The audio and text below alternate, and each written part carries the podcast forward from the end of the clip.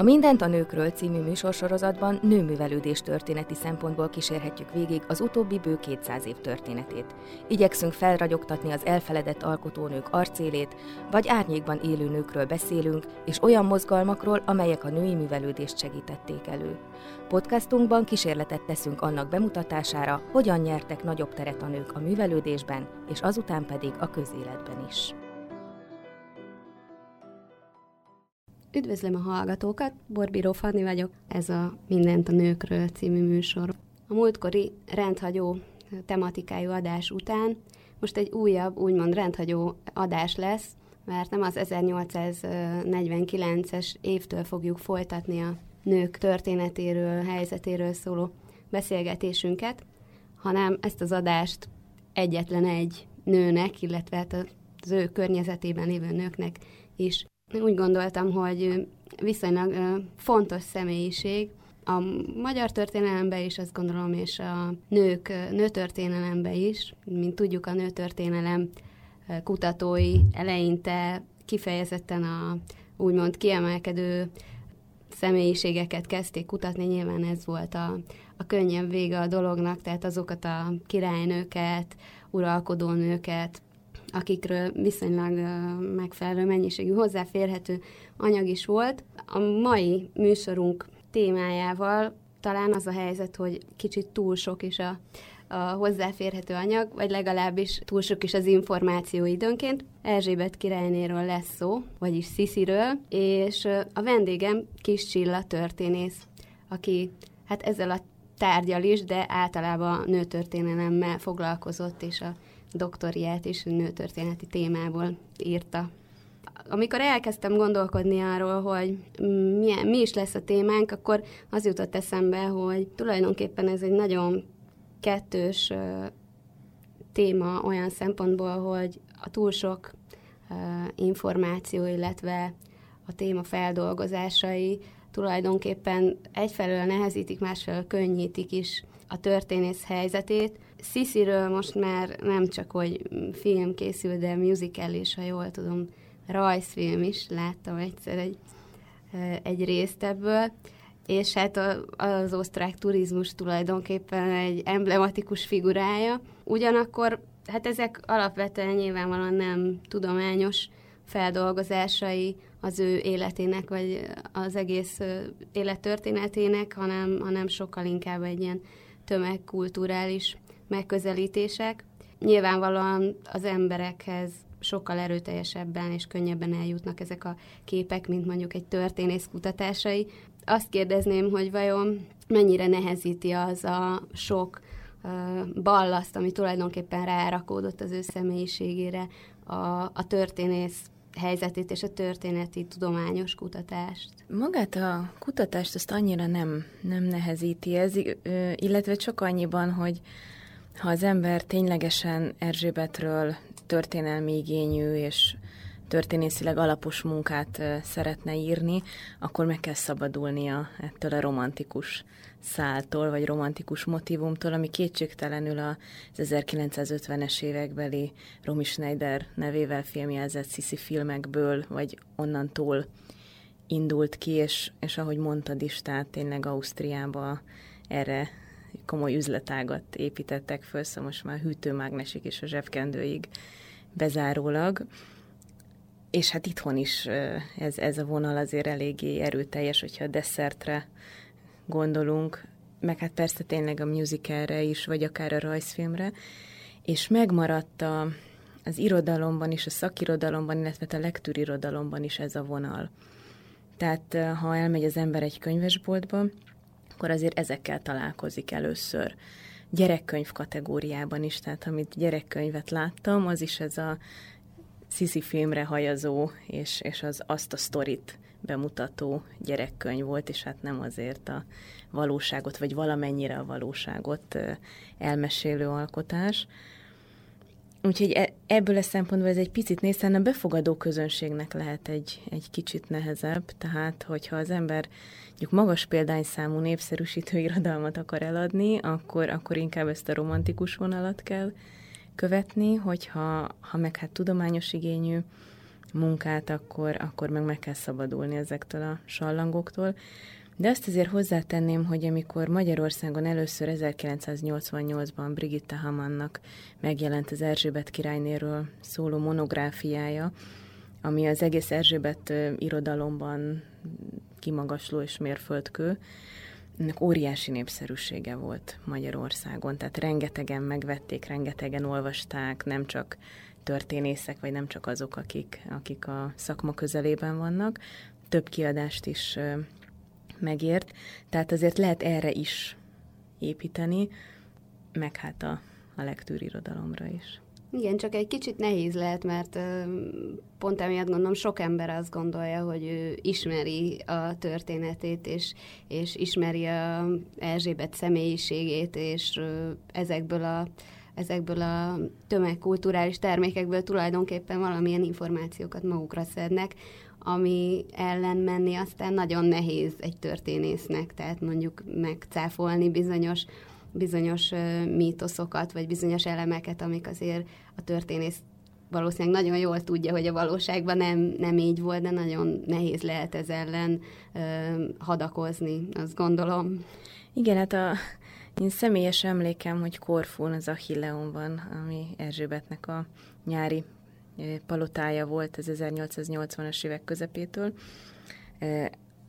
Én magán emberként voltam egy, egy kisebb csoporttal, és hát egy másik csoportot kísért egy idegenvezető.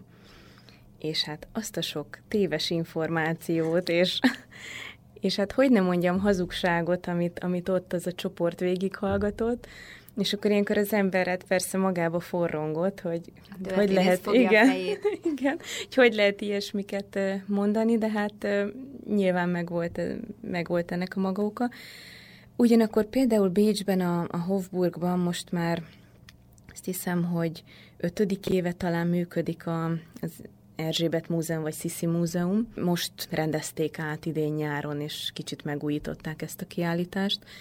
És ott valahogy nagyon jól ötvözik, nagyon szerencsésen ötvözik ezt a romantikus elemet is, tehát azt, hogy ő, ő egy nagyon szép nő volt, hogy rajongtak érte a, a kortársai, hogy mennyire extravagáns volt a maga, maga korában, de, de ugyanakkor azért történelmileg hitelesen mutatják be a személyiséget.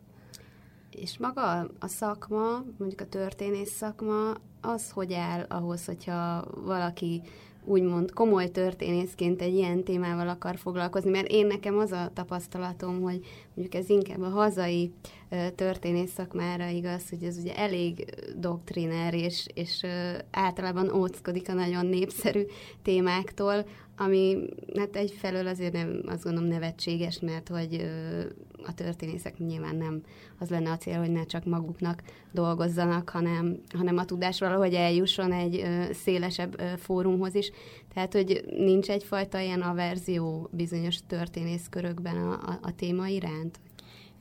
Valószínűleg, hogy van, mert igazándiból akik Magyarországon történészként foglalkoznak ezzel a témával, ne egy Isten könyvük is megjelent, azért ők elég kevesen vannak. Itt egy érdekesség, az még szintén 80-as évek legvégén Niederhauser Emilnek jelent meg egy könyve a Merénylet Erzsébet királyné ellen, ami azért érdekes, mert hát ő egy nagyon-nagyon kiváló történész, viszont nem, nem ezzel a korszakkal foglalkozik, vagy nem ez igazándiból a, a profilja, de nagyon tudományosan és nagyon alaposan magát a merényletet és a merénylet körülményeit nagyon jól feldolgozta.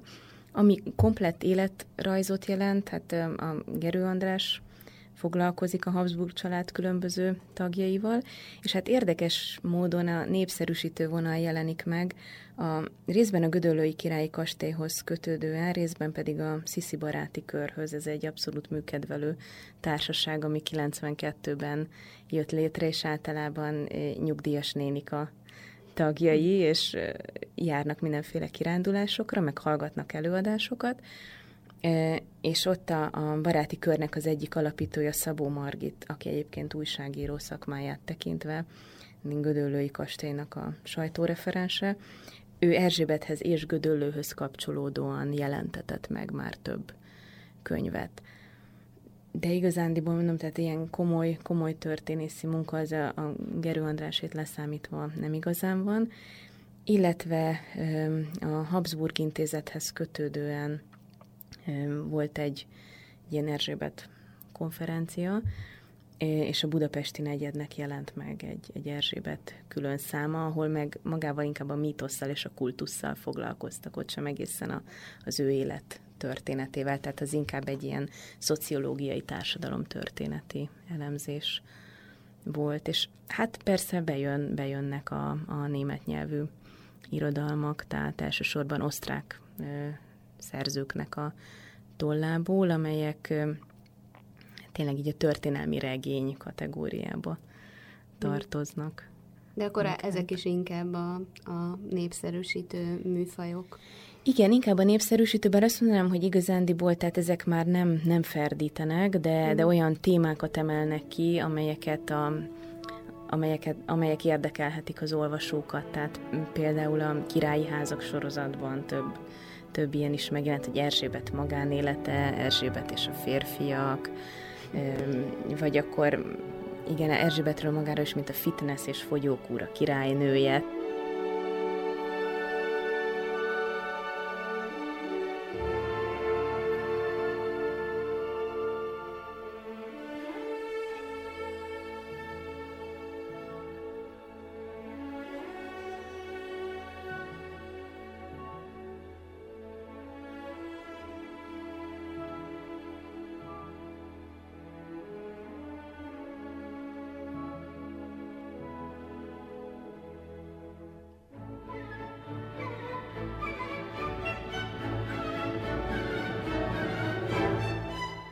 Miért lett ilyen fontos személyiség Erzsébet, hogy ezek szerint még, még ma is vannak rajongói, nem csak a saját korában voltak. Mi, mi van benne, ami, ami miatt, ami alkalmasá tette arra, hogy, hogy az ő élettörténetéből filmet csináljanak, és, és számtalan könyvet írjanak, és nagyon sokféleképpen tulajdonképpen tovább örökítsék ezt a történetet a, az utókornak. Hát ami Magyarországot illeti, Magyarországon a, a, az ő kultusza még életében kialakult, tehát a, az a magyarok részéről ez az Erzsébet imádat, az nyomon követhető, még a monarchia idején, és hát ez a nemzeti romantikának a, a jegyében történik meg, tehát Erzsébet lesz az a személy, akit ugye magyar barátnak tartanak a Bécsi udvarban, ki Ferenc Józseffel és leginkább Ferenc József édesanyjával, Zsófia főhercegnővel ellentétben, aki magyar gyűlölő volt, ugye magyar barát, és hát ezt, ezt a vonalat erősítették, illetve hát nagyon a kortársak nagyon komoly szerepet tulajdonítottak neki a kiegyezés megkötésében. És hát igazándiból annyit ezt hozzá, hozzá lehet tenni, hogy Hát valószínűleg, hogy lett volna kiegyezés, ha nincsen Erzsébet akkor is, de, de hogy ez ott akkor és ilyen feltételekkel létrejött, abban valószínűleg ö, neki azért volt szerepe, bár ezt nem, nem úgy kell elképzelni, hogy akkor most ő leült Ferenc József szembe, és elmondta, hogy mit kéne csinálni, mert azért a kapcsolatuk nem ilyen volt, meg hát egyébként az akkori világ nem ilyen, nem ilyen volt. De hát ez a, a szép, meg a szép asszony, a, lovagolni, nagyon kiválóan lovagolni tudó nő, ugye magyar lovas nemzet, e, és hát tényleg Erzsébet annyira, annyira kiváló lovas volt, hogy női módon e, tudott úgy lovagolni, hogy megelőzte a legkiválóbb magyar férfi lovasokat. És nem azért, hogy hagyták nyerni, mert ő a királyné, tehát, hanem tényleg, tényleg nagyon jól tudott. Tehát ezek, ezek a, a mozzanatok mind hozzátartoztak az, hogy megtanult magyarul. Nagyon-nagyon jól jól beszélt, jól írt magyarul.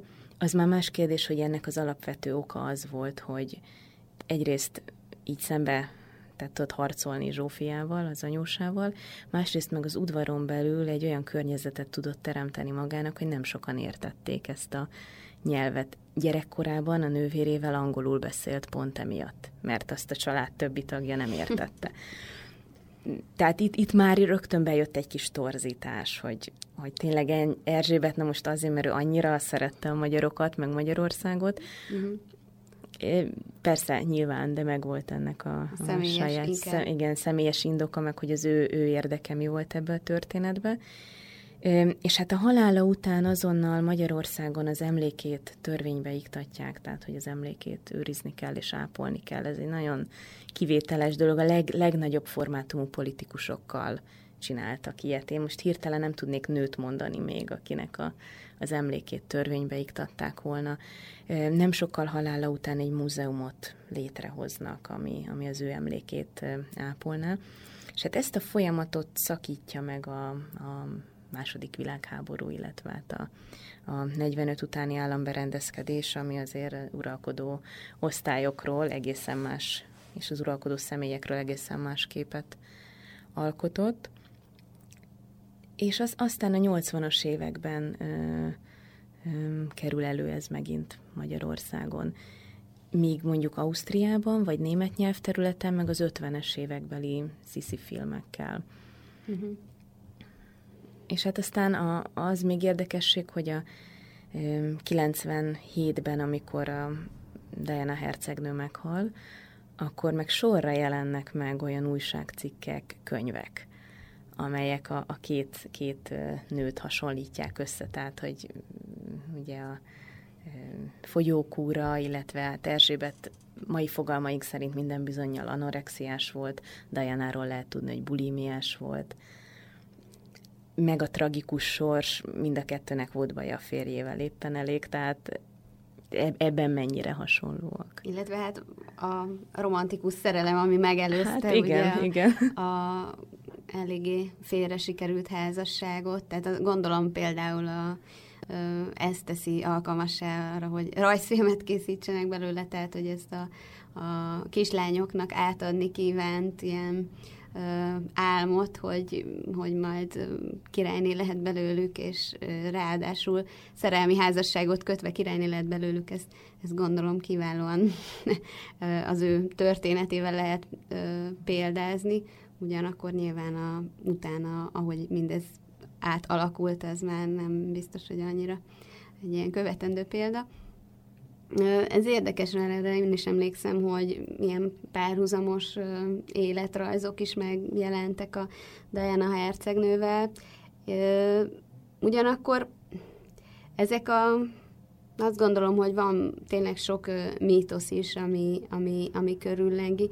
Mi az, ami, ami ezzel szemben mondjuk egy, egy történészt nyilván a, az ilyen nagyon népszerű vonulatokon kívül érdekelhet, tehát ami a, mondjuk a történész számára érdekes lehet az ő, ő életében.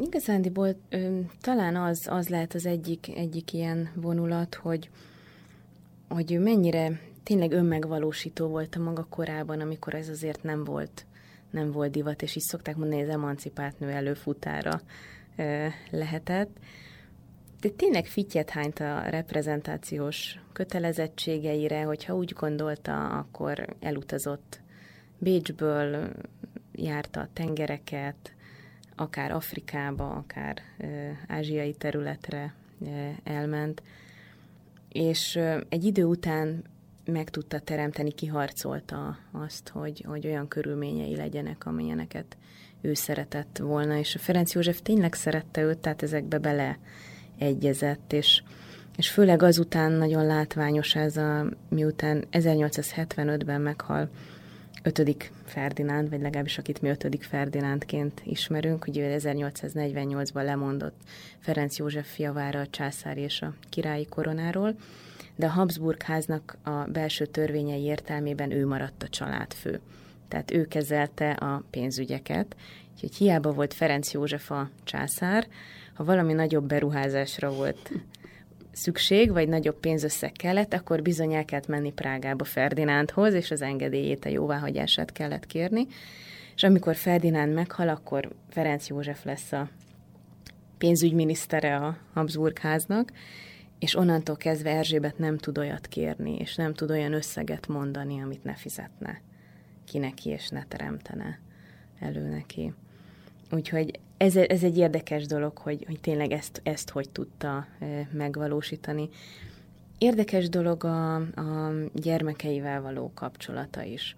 Ugye az első kisgyermeke az két éves korában meghal, Gizella lányával, illetve Rudolf fiával tényleg nem sokat törődött, tehát hiába próbálták őt Magyarországon egyébként az életében ez a legjobb anya és a gondoskodó anya képébe ábrázolni, azért ez a valóságban nem, nem volt így, és csak a legkisebb gyermekével foglalkozott igazándiból Mária Valériával, aki a kiegyezés után született, és őt abszolút magyar szellemben nevelte, és hát megtörtént az, ami ilyenkor meg szokott általában történni, hogy a Valéria iszonyúan meggyűlölte a magyarokat és Magyarországot, olyannyira, hogy hát azt is előírta Erzsébet, hogy Valériának Ferenc Józseffel is magyarul kell beszélnie. Ugye Ferenc József azért tudott valamennyit magyarul, hiszen uralkodóként a birodalom jó nép, sok nyelvén. Jó sok nyelvén tudnia kellett.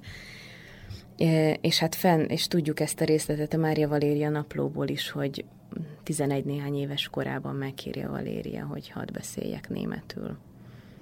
És akkor ők, ők onnantól kezdve ketten németül beszélnek, de ezt a mamának nem mondjuk meg. Tehát, hogyha közös családi körbe voltak, akkor bizony ott magyarul kellett beszélni. Akkor ezek szerint aztán ő is kialakította a saját titkos nyelvét a egyes hát családtagokkal. Igen, igen. Valamit mégiscsak örökölt igen. a mamájától. Igen, és hát ami még érdekes Erzsébet kapcsán, ez a, ez a versírás, illetve az irodalmi szenvedélye, irodalmi hajlamai. Ez is egy nagyon érdekes dolog. A, ő, ő lezár, tehát zárolta saját maga ezt az anyagot, egy svájci bank széfjébe helyezte biztonságba, és az volt a meghagyás, hogy a halála után 60 évvel lehet csak nyilvánosságra hozni ezeket a költeményeket. És a Brigitte Hamann nevű már emlegetett történész nő adta ki először ezeket az Erzsébet verseket, és hát ő eléggé lehúzta ezekről a keresztvizet, hogy így mondjam, mert hogy hát tulajdonképpen ilyen nagyon-nagyon gyenge és, és amatőr költeményeknek tartotta őket. És aztán magyar fordításban megjelennek ezek a versek, Mészői Dezső lefordította őket, és egy nagyon érdekes kísérletet végzett el, neki valamiért ezek nagyon megtetszettek ezek a versek, és abban a könyvben, amit kiadott Sirája Burgban, ez a címe, abban mindig hoz egy példát, hogy a kortárs költők akkor miket írtak. Revicki, Arany, Vajda János. És lám hasonló dolgokat. Tehát az, ami, ami 1970-ben, 80-ban már avitnak és porosnak és szentimentálisnak tűnik, az egy olyan verselési technika, ami a korban teljesen normális volt, és a leg, legnagyobb költők írtak így. Úgyhogy ez is egy érdekes dolog, tehát van itt még mit kutatni, meg aztán megfejteni, hogy mi is van azokban a versekben, mert hát a, nekem az egyik kedvencem az a, úgy kezdődik, hogy én Madám kék szakál vagyok. És akkor szépen felsorolja ez a Madám kék szakál, hogy ki mindenki van az ő gyűjteményében és abszolút meg lehet feleltetni valós személyeknek azokat, akikről a versben szó van, és akkor itt megint jön a nagy talány, ami, amire szerintem soha nem fogunk tudni válaszolni, hogy Erzsébetnek volt-e házasságon kívüli kapcsolata. Ha volt, mennyi volt, és kikkel volt. Mert, mert azt hiszem, hogy ez, ez a legnagyobb titok még, ami, ami körülötte lappang.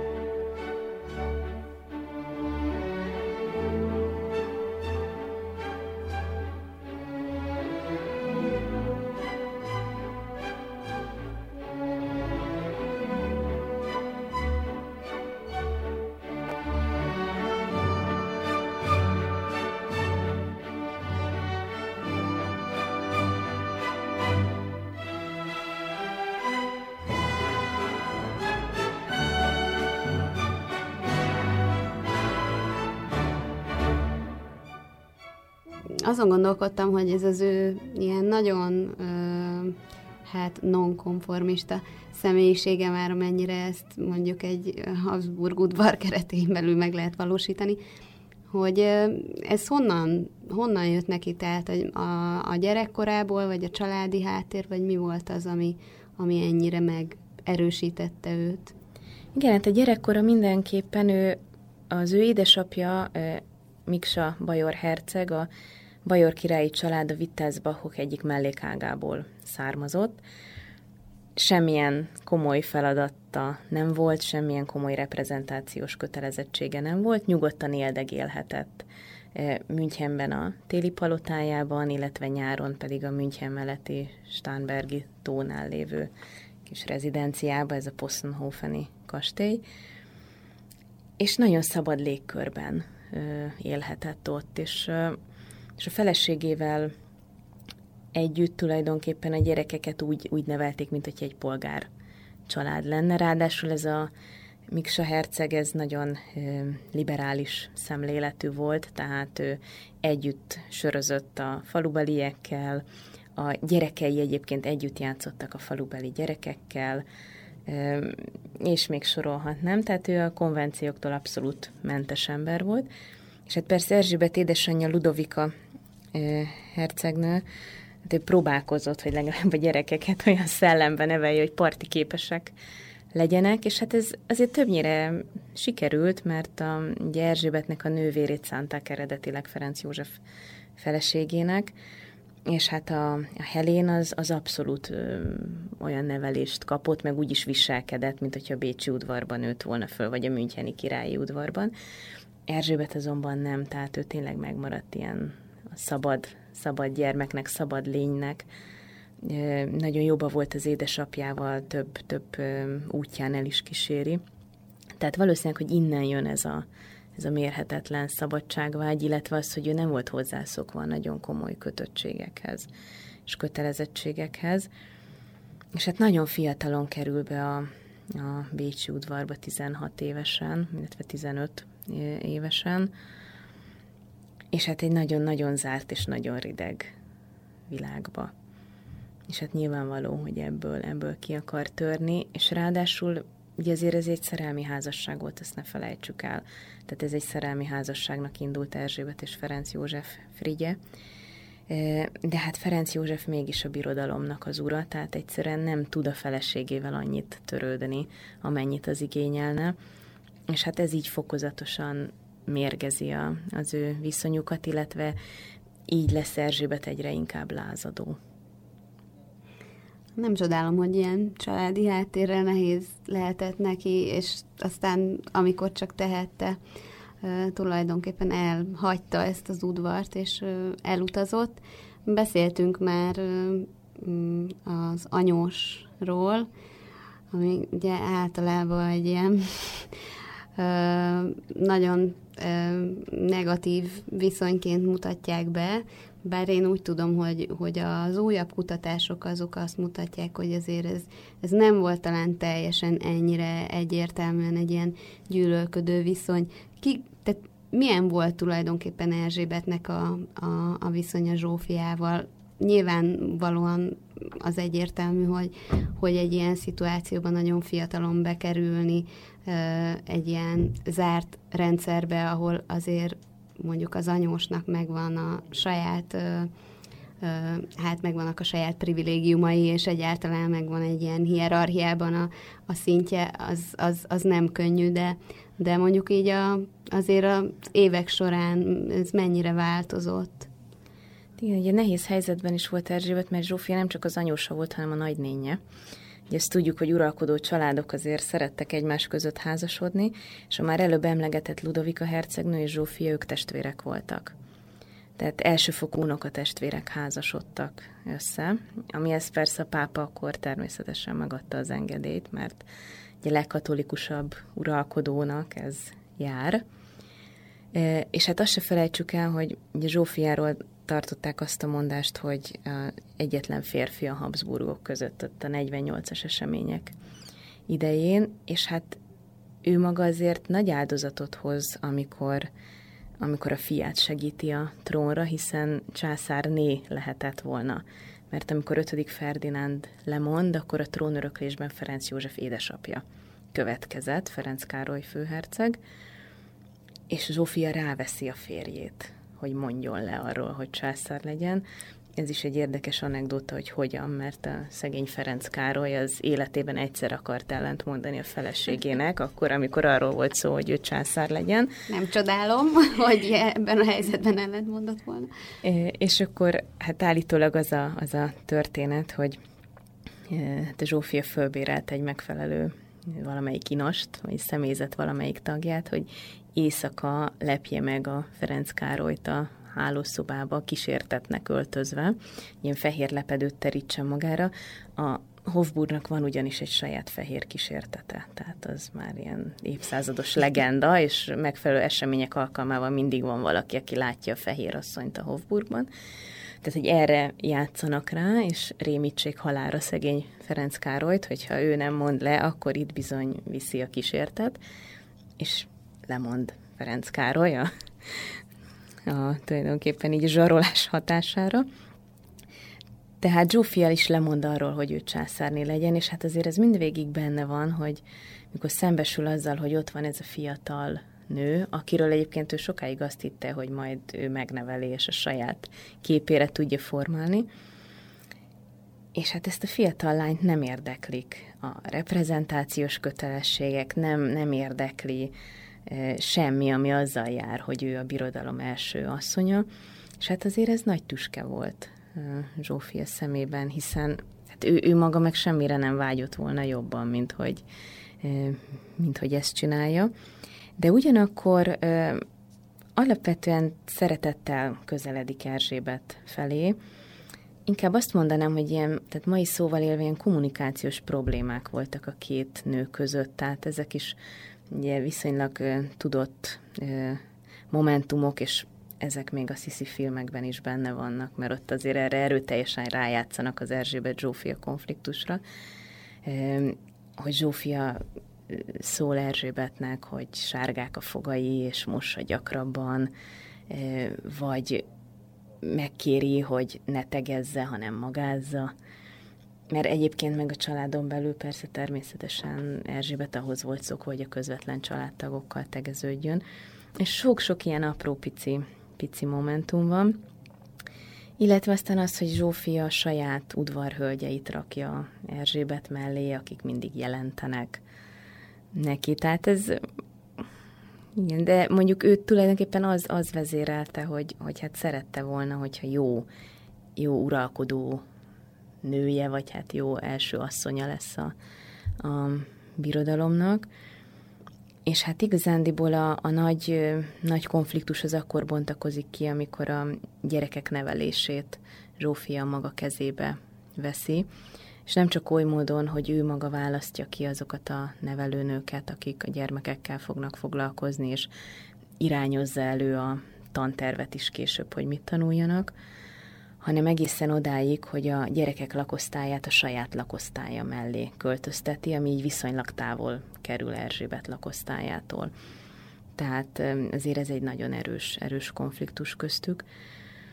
De hát itt is benne van az, hogy közben kezdődik Erzsébetnek az betegsége, tüdő problémái lesznek, számtalan egyéb nyavajája van, amit ugye szintén nem nagyon lehet tudni, hogy pontosan hol szerezte, hogy szedte össze nemi betegségek.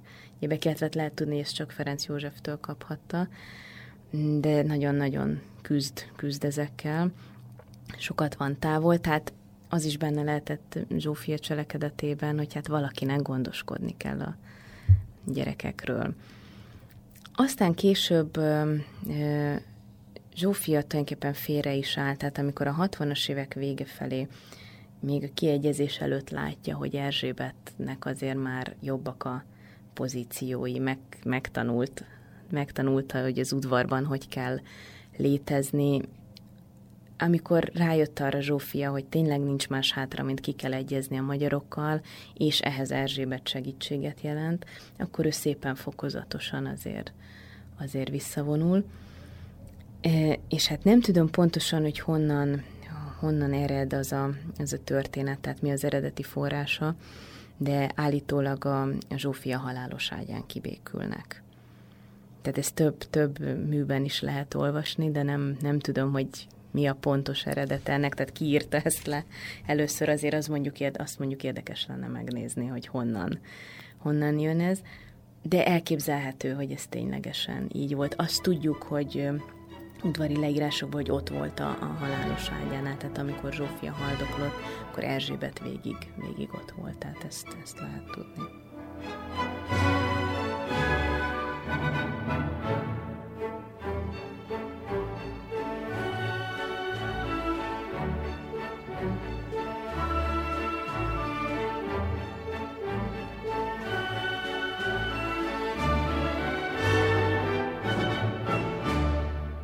Szó volt arról, hogy Erzsébetnek volt szerepe ugye a, a kiegyezésben, illetve hogy ezt nem teljesen uh, lehet mindig tudni, illetve én azt gondolom, hogy a kiegyezéssel foglalkozó történészek mondjuk kevésbé szoktak erre uh, koncentrálni, pedig azért azt lehet tudni, hogy bizonyos nagy történelmi fordulópontokban egy-egy személyiségnek nagy szerepe lehet, még nagyobb, mint a, ahogy azt gondolnánk, nem csak a személyiségeknek, hanem általában különböző személyes kapcsolatoknak. És szó volt itt a különböző feltételezett viszonyokról is. Mindenképpen szót kell ejteni a Erzsébet és Andrási viszonyáról, mert ez, ez is egy olyan pont, amit szeretnek hát vagy túlságosan kiszínezni, vagy ki tudja, hogy mennyire tovább gondolni, mint amennyit erről akár tudhatunk.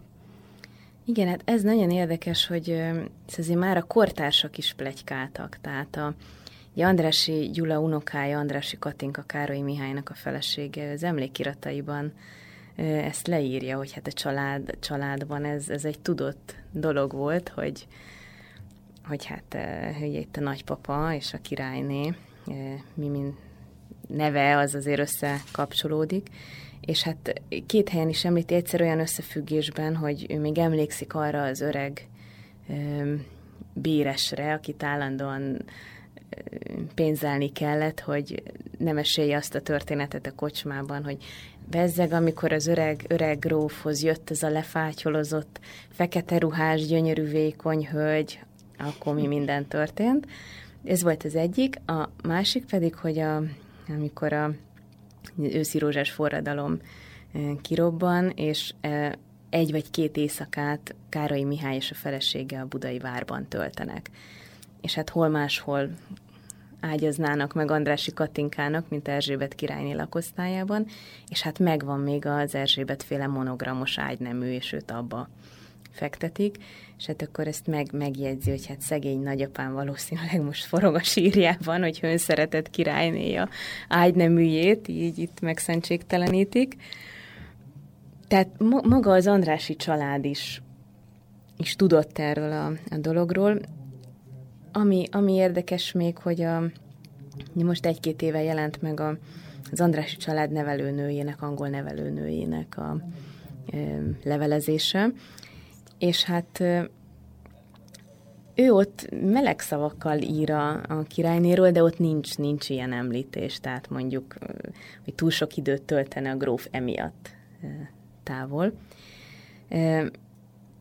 No, ami, amit tudunk a dologról, illetve hát ami a plegyka alapját képezheti, 1800 65-ben kap Andrási kegyelmet és térhet haza Magyarországra, hiszen ő 1849 után emigrációra kényszerül, olyannyira, hogy őt jelképesen felakasztották 1849-ben. Ez azt jelenti, hogy az, az arcképét ábrázoló papírt kitűzték a bitófára. Ferenc József parancsára, mert hogy ő írta alá a halálos ítéletet. Többször kapnak több hullámban engedményt a magyar emigránsok, Andrási 65-ben ö, hazatérhet, és akkor már azért Deák és köre kezdi előkészíteni a kiegyezést, és a tárgyalások megkezdődnek az udvar és Deákék között, és ebbe bekapcsolódik Andrási is, és így találkozik 1866-ban először Erzsébettel. És hát akkor ez megint egy kortársak leírása, hogy, hogy adva volt az akkori Európa talán legszebb asszonya, és hát adva volt egy igen jóképű, daliás magyar gróf, és hát ezt szokták mondani, hogy ez lehetetlen, hogy ezek ne tetszettek volna meg egymásnak. Tény is való, hogy kezdettől fogva ö, elég, elég baráti ö, hangon leveleznek egymással a hivatalos, hivatalos levelekben is, tehát amit ténylegesen Erzsébet ír Andrásinak, és Andrási ír Erzsébetnek, és hát van nekik titkos levelezésük, Erzsébet magyar felolvasó nője Ferenc Ida révén, akinek Andrási számtalan levelet írt, Ferenc Ida is számtalan levelet Andrásinak, ugye ebbe semmi gyanús nem volt, de hát a levelekben rendszeresen van szó Ferenc Ida nővéréről, illetve barátnőjéről, na most ez mind a kettő Erzsébetet jelenti. Tehát így, így módon volt egy ilyen titkos levelezés is. És hát ennek a, a titkos levelezésnek az egyik, egyik darabjában van arról szó, hogy az már a kiegyezés után van Andrási Magyarország miniszterelnöke lesz, Szuezi csatorna megnyitására a hivatalos magyar delegáció tagjaként kiutazik, Ferenc József is ott van, és hát Ferenc József az egyik Erzsébethez írott levelében beszámol arról, hogy egyik éjjel Andrásit neglizsében rajta kapják, hogy török nők sátrából mászik kifelé. Na most ugye török nők megfelelő céllal voltak ott a küldöttség környékén. És hát ezt megírja Ferenc József nagyvidáman Erzsébetnek, és Erzsébet egy nagyon-nagyon mérges hangú és vádló verset ír Andrásinak, amit Ferenc Ida el is küld neki. És hát abban tulajdonképpen hát féltékenységének is hangot ad. És az Andrási egy nem, nem kevésbé hát gúnyos versben válaszol vissza, aminek az a, ez az értelme, hogy hát ne féltékenykedjen már Erzsébet, mert csak belegykált a bolha. Na most a bolha az Ferenc József egyik gúny neve volt. Na most hát, szóval, szóval hogyha nincs köztük semmi már, én itt ezzel most nem feltétlenül testi kapcsolatot értek, hanem egy nagyon mély barátság, esetleg szerelem, akkor most azért a miniszterelnöknek, meg az uralkodó feleségének nem feltétlenül keversben leveleznie egymással. Tehát, hogy azért itt valami volt, az valószínű. Ugyanígy, a, amikor Erzsébet távol van, Andrási bejáratos a, a budai várba, és rendszeresen meglátogatja a Kismária Valériát, és beszámol Erzsébetnek, hogy hogy játszik a gyermek, és mit játszik. Sőt, maga is hát négy kézlábra áll, és meglovagoltatja a kis főhercegnőt. Zárójeles megjegyzés, ugye az egyik nagy pletyka az az volt, hogy Mária Valériának nem Ferenc József, hanem Andrási az apja, Na most itt megint jöhet az, hogy a magyar miniszterelnöknek miért tartozik a feladatai közé, hogy megnézze, hogy az uralkodó pár legkisebb gyermeke hogyan játszik délután, sőt, még ő maga is játszon. És még egy érdekesség, hogy a Mária Valériának később, amikor már nagyobb, a fülébe jut ez az egész plegyka, és onnantól kezdve szóba állni nem hajlandó az Andrásival. Na most ő azért elég közeli kapcsolatban állt az édesanyjával, tehát az elképzelhető, hogy akkor esik le neki a tantusz, hogy bizonyos jelek, amik, amik fölött ő átsiklott, bizonyos momentumok, mozdulatok, azok mit is jelenthettek. De mondom, szóval nem tudjuk. Nem tudjuk, hogy, eh, hogy mi történt. Tehát Andrási az egyik, és, és amikor a kiegyezést készítik elő, akkor hát egyrészt Ferenc Idán keresztül tudja Erzsébet tartani a kapcsolatot Deákkal és azokkal a politikusokkal, akik a kiegyezési tárgyalásokat folytatják. Sőt, Ferenci Idának a szalonjában és az ő burgbeli lakosztályában tud Ferenc József is teljesen fesztelenül találkozni ezekkel a magyar politikusokkal. Tehát számtalan olyan kis papírkánk maradt fönt, amit Ferenc József ír Ferenc Idának, hogy most akkor ő jönne és tárgyalna.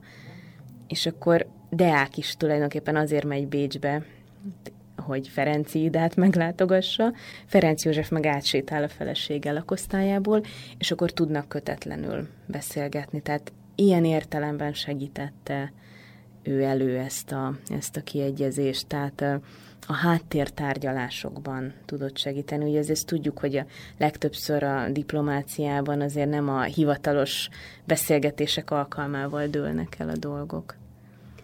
Beszéljünk akkor egy kicsit még ebben a hátralévő időben a már emlegetett Ferenci idáról, mert ezek szerint volt ott Erzsébet környezetében olyan magyar személy, aki szintén igyekezett a magyarok ügyét támogatni, vagy legalábbis már csak ezzel, hogy valami fajta informális platformot teremtett a, a két fél tárgyalásának, ezzel valahogy azért mégiscsak elősegítette azt, hogy, hogy közelebb kerüljenek egymáshoz az álláspontok. Hogy került ő oda, és, és milyen háttérrel rendelkezett? Igen, hát ez is a nagy talányok egyike, mert nem tudjuk pontosan, hogy igazándiból sok verzió közül melyik volt ez igaz. 1863-ban dönt úgy Erzsébet, hogy egy magyar felolvasónőt szeretne maga mellé. Már mennyasszony korában elkezdett magyarul tanulni, ez kötelező volt, ugyanígy meg kellett tanulnia alapdolgokat csehül, meg horvátul is, meg olaszul is. De és hát már itt, itt kezdődött persze a mitoszteremtés, hogy hát már ezeken a magyar órákon ő milyen közel került a, a magyarokhoz. És hát később is ezek a magyar leckék folytatódnak, és akkor elhatározza, hogy neki kellene egy magyar felolvasónő. És hát azt nem lehet pontosan tudni, hogy, hogy kik azok, akik ajánlják ezeket a hölgyeket. Összesen hét, hét hölgy kerül szóba, vagy jöhet szóba, akik felolvasónők lehetnek, és hát ezt tudjuk, hogy hat név volt eredetileg felírva, és eltérő kézírással szerepelt egy hetedik azon a listán, amit Erzsébet megkapott, és ez volt Ferenc Ida, ez a hetedik. E, és hát azt is lehet tudni, hogy az első hat, akit, akit felsoroltak, az mind valamilyen komoly ranggal rendelkezett régi e, főnemesi családtagja, és a hetedik név pedig csak egyszerűen annyi volt, hogy Ferenc Ida. Tehát semmi rang, hát ezt ugye lehetett tudni, hogy nemesi családból származik, mert más nem jöhetett szóba. Na most, hogyha teljesen véletlenül valaki, valaki oda felírta, az Erzsébetre tökéletesen jellemző, hogy a, nem a főnemeseket fogja választani, hanem a rang nélkülit. Az is kérdés, hogy ha, ha tényleg így valaki más valaki írta oda, akkor az ki lehetett. Ferenc Idának a nagynénye az Deák köréhez tartozott, tehát már elképzelhető, hogy már 63-ban egy eset, esetlegesen számíthattak arra, hogy Erzsébetet meg lehetne nyerni a magyar ügynek, és akkor ilyen, ilyen úton, módon kerül oda. Lényeg az, hogy a, a személyes, első személyes találkozás az nagyon-nagyon kedvező, tehát Erzsébetnek megtetszik Ferencida, és hát Ferenc Ida is ezt vállalja, ezt a feladatot. Ő egyébként egy viszonylag szegény kecskeméti nemesi családból származik. Az édesanyja korán meghalt, úgyhogy testvéreit ő kellett, mint legnagyobb lány gondozza, és hát nagyon megtisztelő számára ez a, ez a feladat. Nem könnyítik meg az udvar tagjai a beilleszkedést az ő számára, például olyasmivel, hogy nem, nem kap vacsorát, vagy a lakosztályát egész messze helyezik el, máshol, mint Erzsébeté van, és akkor így nagyon nehéz azért a közvetlen kapcsolatot megteremteni kettejük közül. De Erzsébet aztán nagyon hamar kiharcolja, hogy Ferenc ide szobája mindig az ő szobája mellett legyen, és ez aztán így lesz később mindenhol. Tehát Budai várban is, Gödöllőn is mindig, mindig ott van mellette ide lakosztálya. És hát amit szintén lehet tudni, mert hogy Erzsébet és Ferenc Ida leveleztek egymással magyarul, hogy Erzsébet tegezte Ferenc Idát, ami óriási dolog volt, mert a családtagjaink kívül soha senki mással nem tegeződött, és már az első levelek 1864 elejéről az édesidám megszólítással kezdődnek. És akkor hát van megint egy ilyen mítoszunk és legendánk, hogy állítólag Erzsébet Idának is felajánlotta azt, hogy ő is tegezze őt, hát erre semmilyen bizonyítékunk nincs, de de hogy állítólag ez ilyen kölcsönös lett volna. Elképzelhető, tehát mondjuk Erzsébetet ismerve ez, ez egy abszolút érthető tett lett volna, vagy kérés lett volna felajánlás.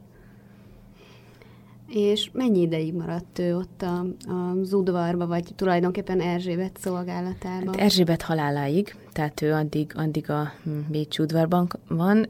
Különböző címeket fog kapni, ezt Erzsébet járja ki, ez részben azért kell, hogy az udvari hierarchiában előrébb kerüljön, másrészt meg a fizetése, amit kap, az így akkor emelkedni tud. Amikor már Erzsébet a világot járja, ez főleg Rudolf halála után van, akkor Ferenc ide igazándiból Bécsben van, és, és csak leveleznek egymással, de, de hivatalosan ő ott, ott van végig Erzsébet környezetében, és amikor Erzsébet meghal 1898-ban, akkor kell kiköltözni a burgból, és ott, ott Bécsben marad, ott vesz egy házat, egy lakást magának, és hát gyakran hazajön persze Magyarországra, de ott hal meg kint Bécsben 1928-ban, tehát túléli, még Ferenc Józsefet is túléli, Mária Valéria halálát, tehát azért sok mindent lát, és hát az Erzsébet kultusznak abszolút az ápolója. És még itt az ő, ő kapcsán utalnék az Andrásival való viszonyra, hogy Ferenc ide hagyatékában maradtak meg ezek a levelek, amelyeket Andrási ír Erzsébetnek, meg Erzsébet Andrásinak. És hát a levelekből ollóval bizonyos részek ki vannak vágva. És hát akkor itt a történész is ezen elgondolkozik, hogy mi lehetett ott, mit, mit vágtak ki, miért vágták ki, milyen bizalmas vallomás lehet, de az is lehet, hogy nem, hanem abszolút valami politikai utalás volt, amit mondjuk 1918 után már nem szerencsés magunknál tartani, tehát ez nem olyan, tudjuk. Mint a Széchenyi napló. Igen. Igen, hát ez egy érdekes kérdést vet föl, hogy és azt hiszem ez a záró kérdés tulajdonképpen, hogy, hogy ennyi minden információval rendelkezve, illetve hát bizonyos információkkal meg nem, és azt már soha nem fogjuk tudni, hogy mik, mik lettek kivágva azokból a levelekből, hogy a történész tud-e valami újat még hozzátenni, tehát hogy így mi a Erzsébettel kapcsolatos kutatásnak a, a perspektívája, tehát hogy mi, mi az, ami, ami új még elmondható, ha egyáltalán elmondható róla, vagy mik azok a területek, amikkel annyira nem foglalkoztak még. Igen, hát egyrészt lehetne ez, a, ez az irodalmi vonal, mert én nem, nem tudok róla, hogy mondjuk német nyelvterületen, hiszen ezek a versek eredetileg németül íródtak, ö, ott lett volna, vagy lenne a Mészői Dezsőjéhez hasonló munka vagy összevetés, tehát például ezt szerintem érdemes lenne megcsinálni. Hát aztán mondjuk mindenféle tematikus kötetek előtt nyitva terep, tehát akár ez az Erzsébet és a férfiak, de hát mondjuk itt már sok újdonságot nem, nem lehet mondani. Érdekes dolog ez a táplálkozás, szépségápolás, talán még itt, itt lehetne valamit kezdeni, bár voltak erre kísérletek, tehát volt, van egy olyan mű, ami a Bécsi Hofburgban meglévő szépségreceptekből adott egy csokorra valót, és hát ott, ott tényleg lehet olvasni, hogy mi mindennek kísérletezett Erzsébet, hogy fiatal maradjon, és hát az mondjuk, hogy karcsú maradjon, az így túlzás, mert eleve nagyon vékony volt, de hogy ténylegesen azt a vékonyságot végletekig megőrizni. Ezen, ezen a ponton lehet, illetve hát magával a, a mítosznak az alakulásával, vagy hogy mennyiben másként alakul ez, ez az osztrák területen. Mert hogy ott, ott igazándiból életében őt nem, nem övezte kultusz, mert hogy ő volt a magyar barát az nem udvarban, és, és ott, ott meg a, az 50-es évek után jön, tehát a Sisi filmek után, és ott, ott teljesen ez, a, ez az üzleti, üzleti szellem uralkodik el. Tehát ezt, ezt lehetne egy, egy picikét vizsgálni, illetve hát az egy, az egy érdekes dolog, hogy a, ténylegesen a korabeli sajtóban mi minden jelenik meg róla. ugye alapvetően szintén csak pozitívumok, mert mint az uralkodó családtagját, hát kritizálni nem lehetett. De akár azt is össze lehet gyűjteni, hogy a kortársak hogyan, hogyan vélekedtek róla, hogyan alakul ez, a, ez az Erzsébet kép, és hát tényleg aztán az emlék, emlékhelyek garmadáját lehet most már megtalálni, nem csak Magyarországon, hanem Európában, és az utazási irodák kellő jó érzékkel szerveznek is ilyen, ilyen utakat, hogy be lehet járni a különböző Erzsébet emlékhelyeket, vagy az életének a különböző állomás helyeit, és akkor ott mindent, mindent meg lehet nézni. Hát ami még érdekes lehet, hogy vannak a, a hagyatéknak olyan darabjai, amelyek ma is a család tulajdonában vannak, és ezeket nem, nem engedik kutatni. Ezek közül az egyik legérdekesebb a, a Rudolf búcsú levele.